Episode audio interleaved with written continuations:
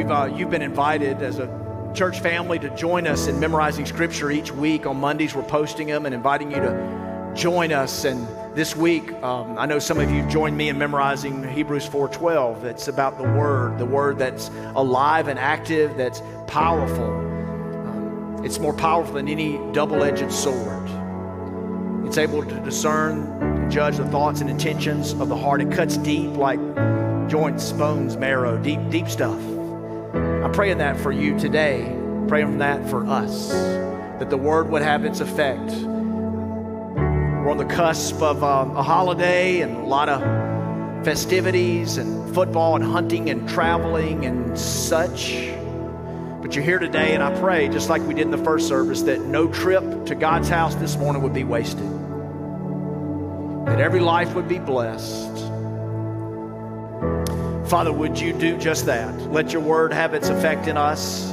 And you told parables, you told stories that told, were told over 2,000 years ago that stand with us today about the soil of our hearts. And when it's thorny, worry can choke out the word. And I pray today, as we hear a word on worry, that it would fall on some good soil in this room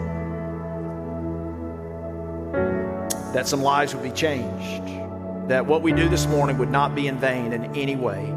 In Jesus, amen. You may be seated. Well, in the first service, someone said, "Hey, Robert, uh, you were you were off last week." And I was actually not off, I was out. There is a difference. I preached at another church and it was far from off. I had to study for a, a new sermon that I wrote. I had to get up really early because I had to drive almost three hours uh, to, to this place. And when I got, I left uh, Jackson, left Fondren here in, in the early morning, like a little bit after 5 a.m., and it was dark and it was very cold. There was frost on the ground. It was 33 uh, degrees. It looked, it looked wintry and the morning DJ told me that I would be traveling through patchy, dense fog in low lying areas. You ever notice they always say that? Like, some, I just think somebody's, you know, everybody, some, there was a time a long time ago when someone thought that through. They said, patchy, dense fog in low lying areas. And now everybody lifts them, everybody lifts from him and says that uh, all the time. We're in a series called Your Future Self Will thank you. And we have acknowledged that no one yet has invented a time machine, so we can't travel back and tell ourselves from yesteryear the things we should do to straighten out and to make better decisions.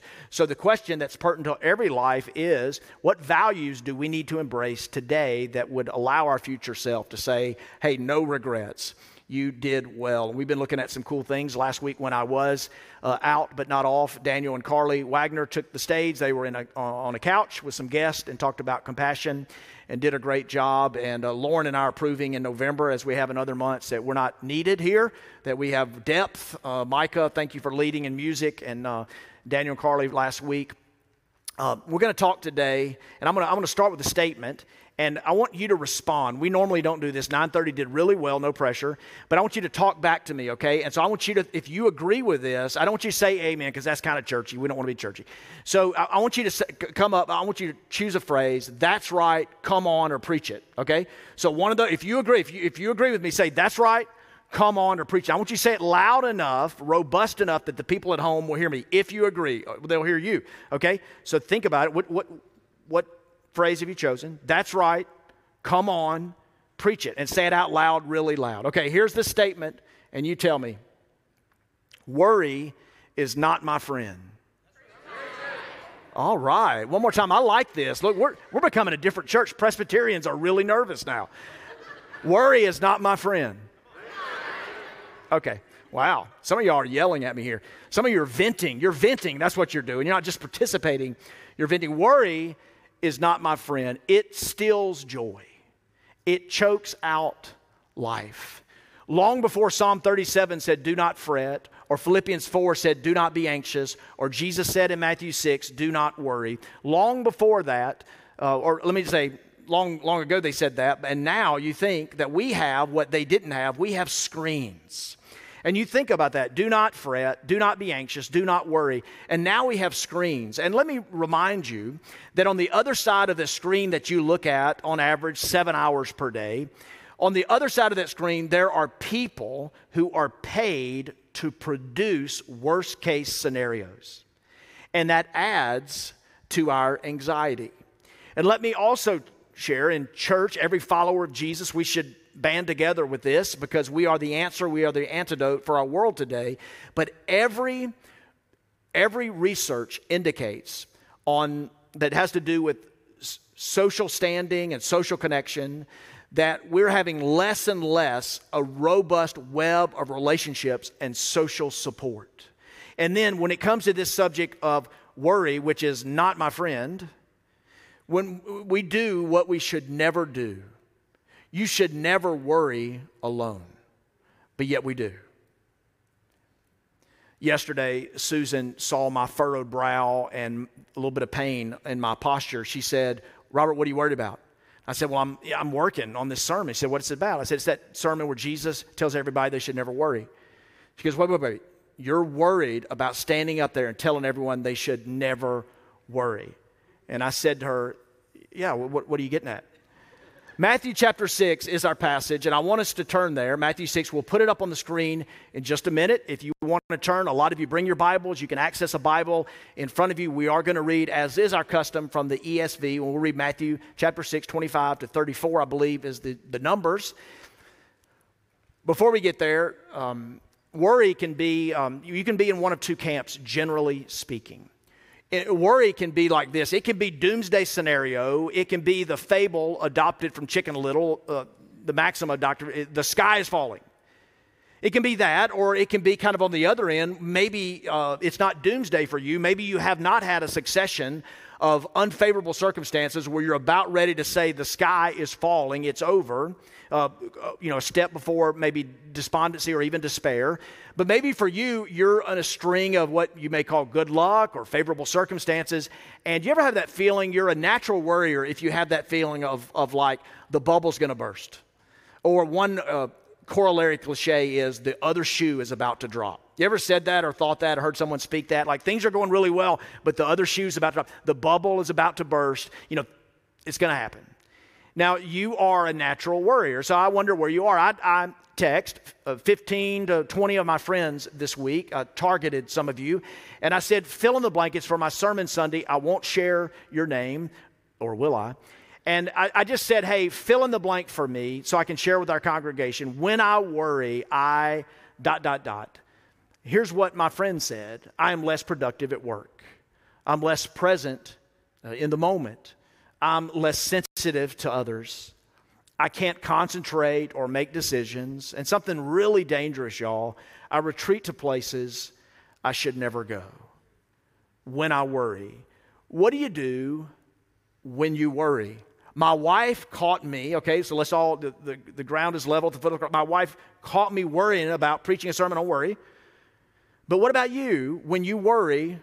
What's known about you? What's true about you? How is it expressed? So this morning, let this be the bedrock from where we go and what you'll take with you. Two, two truisms that I want you to embrace today. The first is this that Jesus hates worry. That's kind of the hard part of the message. Jesus hates worry, but he loves worriers. Jesus hates worry because he hates what it does to you. He hates how it makes us small and timid and weak and petty, how it chokes out our dreams and steals our joy and steals days from us. Hour after hour, it steals days from us. Jesus hates worry, but Jesus loves worriers. And I hope today that you won't feel like we're piling on or pouncing on you, pummeling you with another load of church guilt. Question Is worry a sin? it's easy. Any black and white thinker is going to say, yes, Jesus says, don't worry. You worry. That's disobedience. That's a sin. Close the book, go home. But stay with me for just a second. I, w- I want to add a little bit of nuance to this, um, some complexity that we may not consider on the surface. Plenty of us, well, all of us sin. And many times over, our sin can be active rebellion. It can be defiance, where we say, God, I'm going to defy you through my greed, my lust, my pride, my deceit. But I've never, not once, ever known anyone to say, God, I'm going to defy you by living this day with chronic anxiety, panic, and despair. Not once have I known anybody to do that. And so the question is worry a sin? When you worry, you, you can sin in your worry, but is all worry a sin? We come to this passage. Jesus hates worry, but he loves warriors. I hope you hear the compassion in Jesus uh, beyond the commands, and let's read it together. Matthew 6. Therefore, I tell you, do not be anxious about your life or what you will eat or what you will drink, nor about your body, what you will put on. Is not life more than food and the body more than clothing?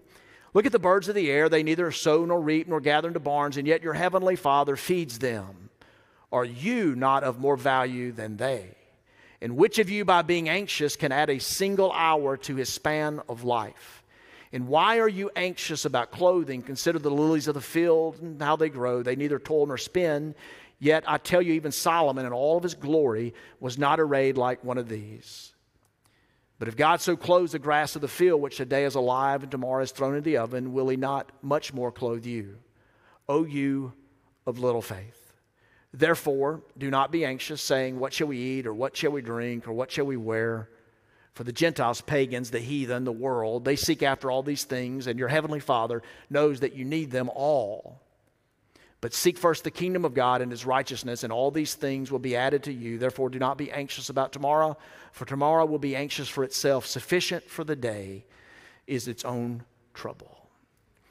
I hope you see the command of Jesus, but I hope you see an invitation from Jesus and ultimately see his compassion directed toward you. Today is not about add to your guilt. I want to give you three principles from this passage and we'll scope out a little bit from the Gospel of Matthew. We've been in Matthew a lot. Anybody notice we did a sermon called Repeat After Me where we were in the Lord's Prayer in Matthew. We, we did a sermon a series called Reconsider where we looked at a part of um, the Sermon on the Mount from Matthew. And this series, here we are back today, and at least in this one where we're, we're in Matthew. And so I want to, I want to take three uh, principles, three invitations that Jesus gives us. And the first is this to look at the birds. To look at the birds.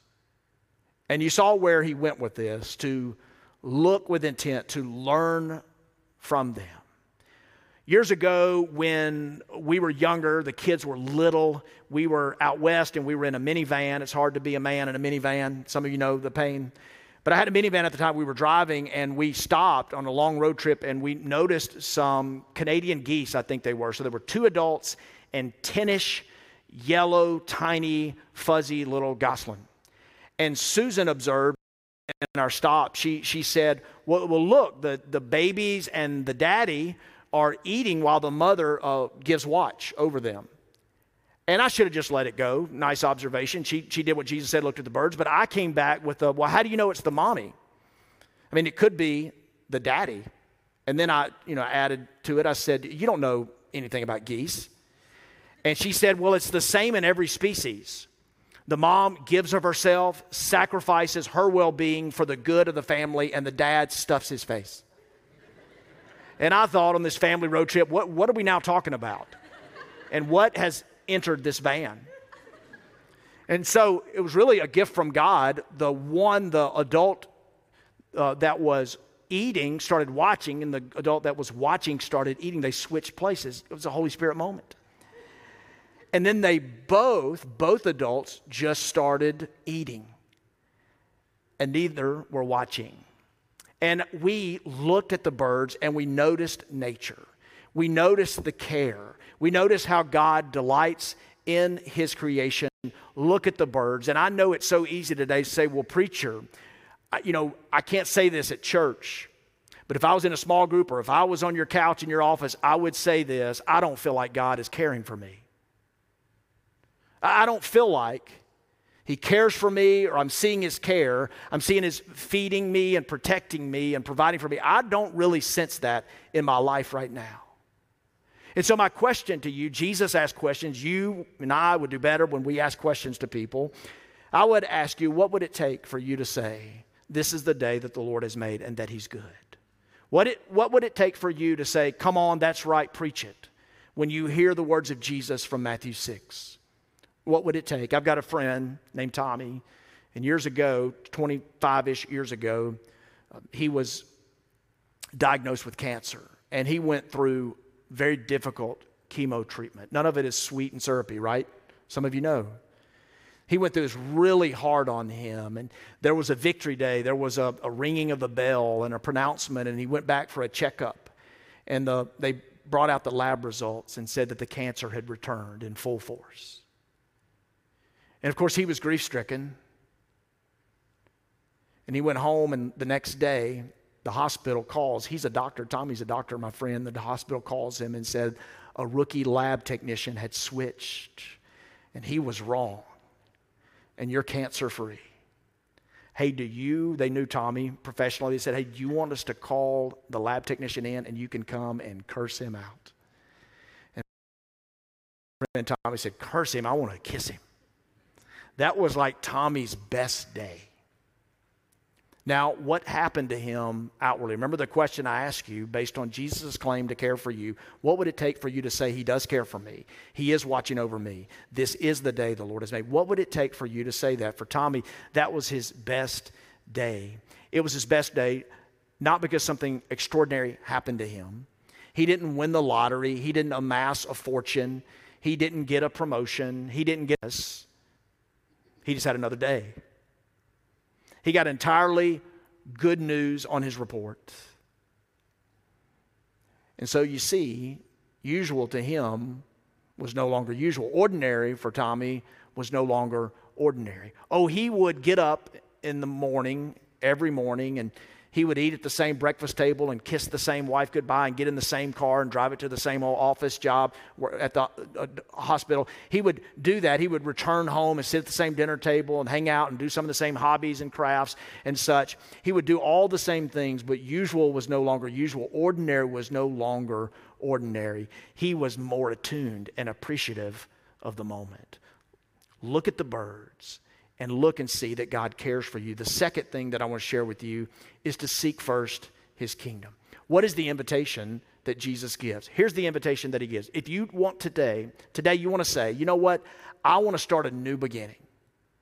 I want I don't want worry to have the hold on me that it's had. What would you need to do? Here's the invitation that Jesus gives. The invitation, it really isn't do not worry. Because you know what that does? It crushes. Do not worry crushes the soul. The invitation is to seek first his kingdom. In other words, arrange your life to get in with the good plan of God. What is God doing? What does God desire? I want that to be what my life is about. I want to study God. I want to love God. I want to think about God. I want to surrender to God. I want to follow God. I want to wake up with God. I want to I want to end my day with him and trust him with my sleep at night. I want to pray continually. I want him to I want to set my affections on things above. I want to seek first his kingdom, and that's an entirely different invitation. Because here's what doesn't work. Let me be, let me be blunt. If it's your kingdom, then and do not worry will crush you. But if you're living in God's kingdom, do not worry is a really good invitation. And can I tell you from experience, and I'm, I'm around a couple of people who are natural warriors and I love them with all my heart, but I have seen them uh, take hold of victory. I have seen them see this become less of a hold in their lives. Seminary class years ago, uh, J.P. Moreland was one of my professors. It was an honor to study from him. And he gave, he gave something I want to talk to you about this morning related uh, to uh, the intersection of our lives and how we're made. This is Jesus, our Creator, saying to us, Look at the creation. And he, he talks about how we have a past and we have a future. Now, all of us, this is true about all, all creatures, all of us are creatures, and we all live in time and we occupy space. Both things are you live in time and you occupy space. You have a past and you have a future. Everybody has a past and everybody has a future. Look at the person next to you and say, You have a past. Say it with a little bit of punch, a little bit of judgment, maybe. You have a past. If you're across the aisle, look over, say it loud enough. You have a past. Now, this will be fun. Look back at them and say, I know what you did last summer.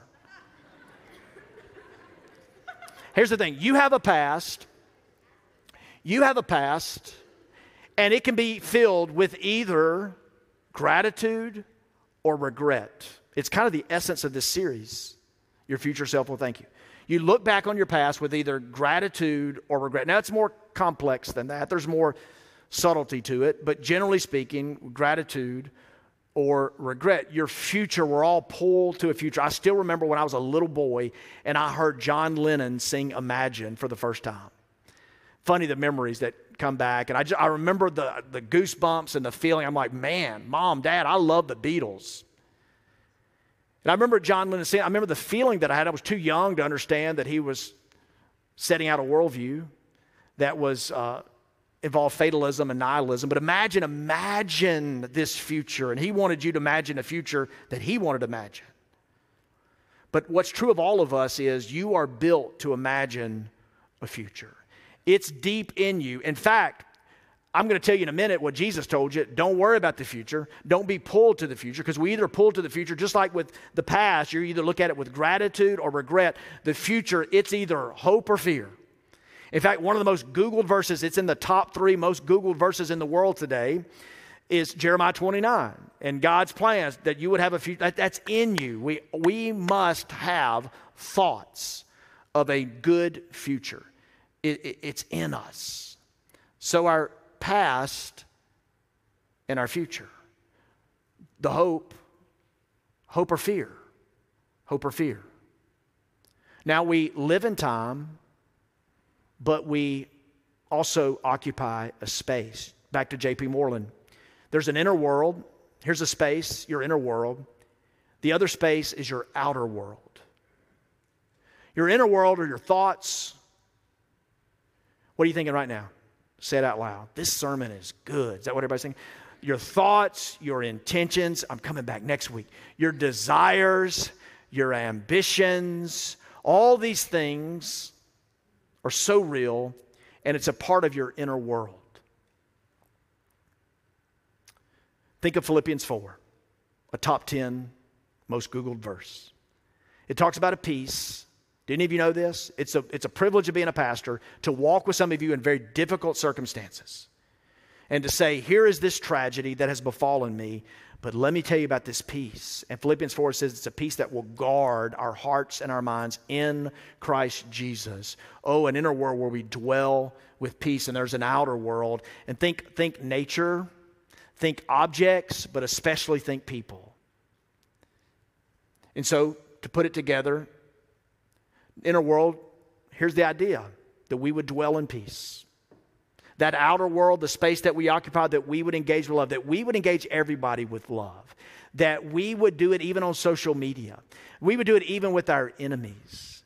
We would engage with love everybody. We would love neighbor. We would love enemies. We would look at everybody and see the inherent dignity and value that they have no matter their political stance, no matter what they look like and we would engage the world with love. Our past, we would remember it with gratitude. And our future, we would anticipate it with hope. So look at the birds. Seek first the kingdom. Now, here's the thing I want to say to you I want to lean on you a little bit because when you hear a sermon, you open up the word, you're reading a book, you're pursuing a devotional life that is rich and meaningful, even watching a TED talk, you need to think what's the application? What's the idea? What, what's the take home value? And to think meaningfully uh, about that, you need to think do I need to, is there a minor change or moderate change I need to make, or is there a major shift? And I want to say to this the seek first the kingdom thing is a major shift. Because here's how in our flesh, here's how we live. In our flesh, we wake up and we live our day according to our schedule and our calendar, and it's our money, and it's our hopes, and it's our plans, and it's our car, and it's our everything. Oh, and, and it's the it's my kingdom. And I got a little room for Jesus. So there's a major shift that many of us need to make where it's a whole different kingdom. And that's the kingdom that I'm seeking first. And can I tell you, when you do that, your worries shift. And they don't hold you like they used to hold you. So look at the birds, seek first the kingdom. And lastly, Jesus invites us to give us, to pray this prayer, to give us this day our daily bread. The USDA, the U.S. Department of Agriculture, estimates that the average American, and we ain't gonna talk about Mississippi, but the average American eats 1,996 pounds a year. Uh, anybody been to Mama Hamil's? Y'all, your numbers go up a little bit. Yeah, there's Andrew. Yep, Mama Hamil's. 1,996 pounds.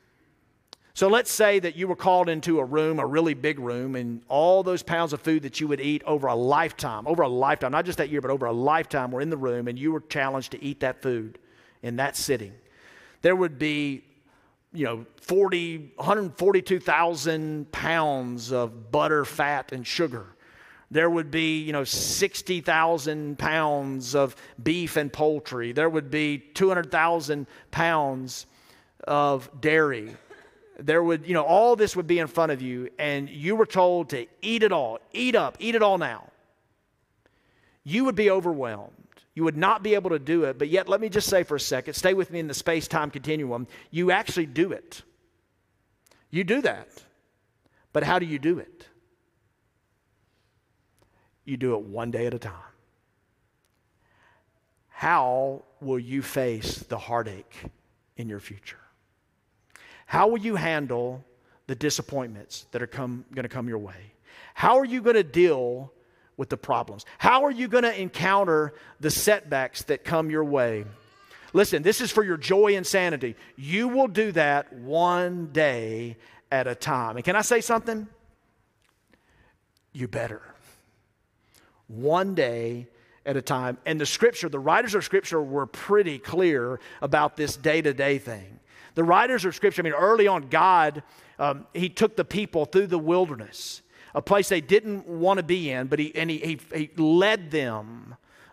A fire by night, a pillar of cloud by day, a manna from heaven every day. And there weren't barns and they, there wasn't storage. It was a daily feeding from God. And Jesus said, Pray, give us this day our daily bread. Lamentations 3 says that your mercies are new every morning, day by day. How will you handle it all one day at a time? Hard for some of us because we're so pulled into the future. And Jesus is saying, now, uh, some balance, okay? It's good to long for the future. It's good to have the imagination it's good for us to have the expression, I love this. Like if you don't, ha- if you hadn't said this recently, I can't wait. Something's wrong. Have you, have you been to say, man, I can't wait? Like that's a good thing. But when you're pulled into the future without hope and riddled with fear, you're trying to take too many days. And can I tell you, one day at a time. One day. And that's how you do it. Uh, read a book a few months back called a deeply formed life. And he says this. He says it's quite possible to, stay, to say thank you 50 times a day, but not have a life marked by gratitude. Gratitude is about discerning the gifts that are present before us. It also entails the steadfast refusal to order one's life around comparing, complaining, and coveting. I want to just leave that up there for a second because it's like really good. All right?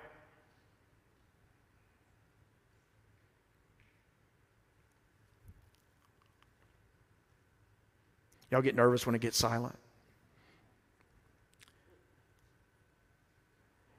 Some of you are that way. I, I, work with some folks that are good at thank you notes. I envy them. I just got terrible handwriting. So if I haven't said thank you for something nice you've done, thank you. A couple of my friends, they just they write thank you. But you know, you can write thank you notes and not be a person of gratitude. You, you can say, and some of you are like, I'm sorry, I'm sorry. You can say, I'm sorry all the time. I'm sorry, I'm sorry. Hey, sorry, sorry. Hey, I'm sorry. Hey, oh, I'm so sorry. I'm sorry. Sorry and you don't, you're not necessarily a person of confession or repentance. But a deep life, the words I would pull from here discerning. And then the other two words steadfast refusal. No one's going to sign up for being a complainer. No one's going to, no one wants to compare because we're all smart enough to know, man, you could be having a really good day. You could have a blessing in your life, and then you look at Instagram and it's stolen immediately. Just like that. Just like that. Anybody ever done that to you? Point at them if they're in the room. Just point them out. Just say, man, you, you stole, stole my joy. Caused me to worry. Comparing, complaining, coveting, that's a biblical word that we don't use. You want someone else's stuff. Man, these all go together. But here's the thing. It, you have an idea that you don't want to compare, you don't want to complain, you don't want to covet. Like everybody, that's, those are all noble. No one's going to stand up and go, I defy that. But who in here has a steadfast refusal? Like, I don't want that to be a part of my life. That means you have a boundary. A steadfast refusal is you're serious about it because you know what it can do to you.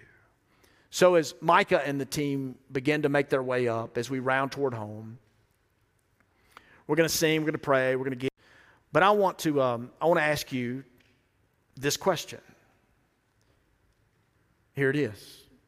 Two words that are italicized and underlined, and Jesus used them both in Matthew 6. What would your life look like if you trusted God with your tomorrow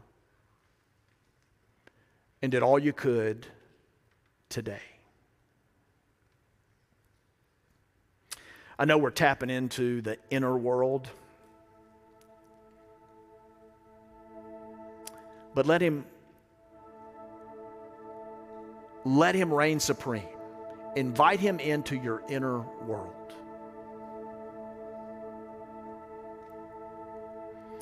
It's so easy to manage our image and think about the outer world, but it's the inner world that reflects who you are and whether you flourish or languish whether you possess life and give life, or whether you take whether the good blessings of life will be choked out from you.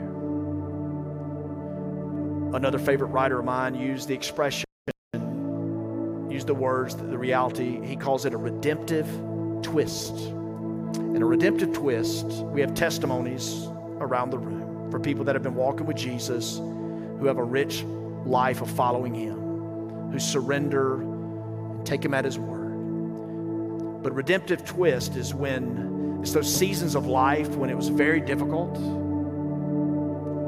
Yet, it's the very seasons that brought community and connection and blessing and meaning and growth that you never would have found without walking through that. So here's the thing. Here's what Jesus didn't say. Y'all stand. I'm really, I'm, I'm going to be quiet. Jesus didn't say, let's get this one right.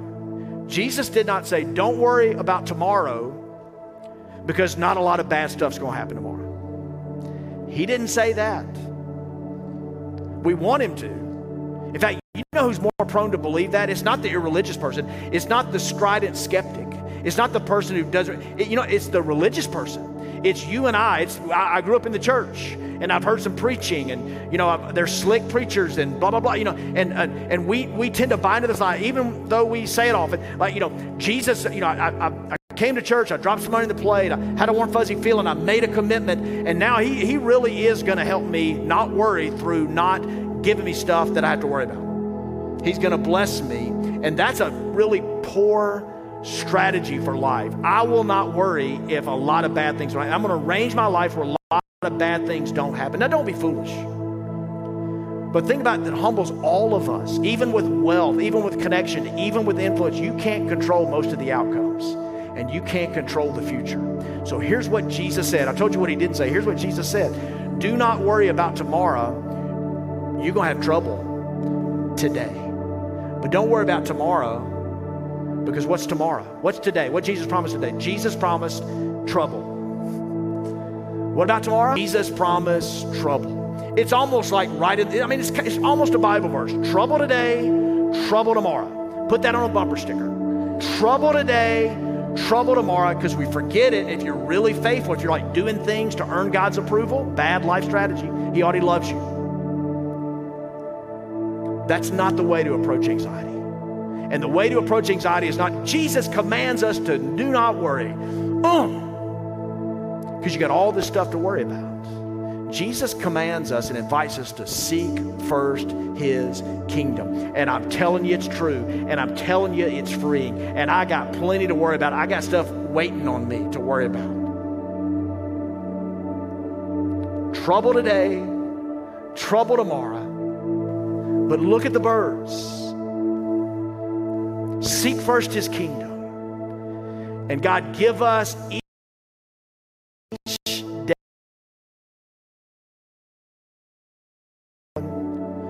past, future, inner world, outer world. Past, remember with gratitude. Future, anticipate with hope. Inner world, dwell in peace. Outer world, love people well. But in the middle of that is this cross, and at the center of the cross, Jesus has said to us today the word now. Right now. Now is the word, and now where he is where he wants you to live. Let me pray for us. Father, for some it's super painful today, the regrets of the past. For some, it could be being found out. For some, it's they're known, but it hurts. There's wounds and scars that they carry. For others, it's the future. It's just this pull and it's just gravitational and it's so strong and it's just laden with fear.